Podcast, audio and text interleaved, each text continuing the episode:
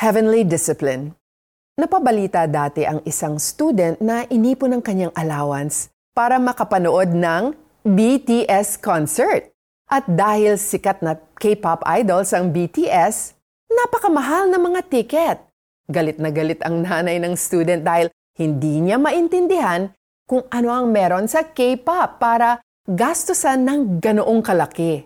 Marami na kasi sa mga kinahihiligan ng younger generation ang hindi na talaga masakyan ng maraming parents. Games, music, social media, memes, mga bagong salita at trends.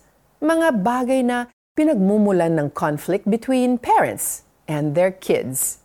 Sa ganitong sitwasyon, parents can become overbearing and kids disrespectful.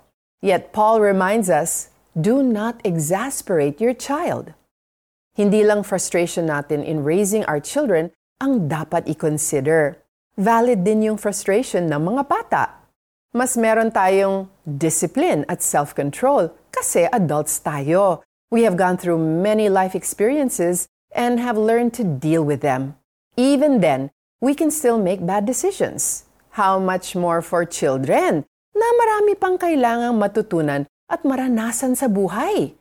Just like us, they are also people who are going through life pero mas kaunti ang skills at knowledge nila, and highly dependent sila sa adults to survive.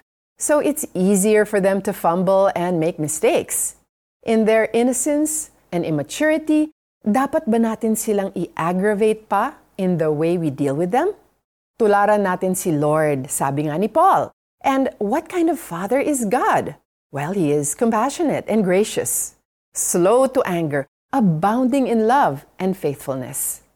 Kung ganito tayo tratuhin ni Lord bilang mga anak niya, shouldn't we be the same with our own children, especially when we discipline them? Let's pray together. Lord, help me become a parent in your image. Give me wisdom in raising my children, and may I be patient with them as you are patient with me. In Jesus' name, amen. Here's our application. Observe a parent and a child.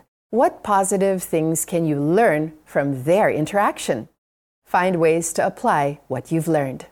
Mga magulang, huwag kayong gumawa ng mga bagay na ikagagalit ng inyong mga anak. Sa halip, palakihin ninyo sila ayon sa disiplina at katuruan ng Panginoon.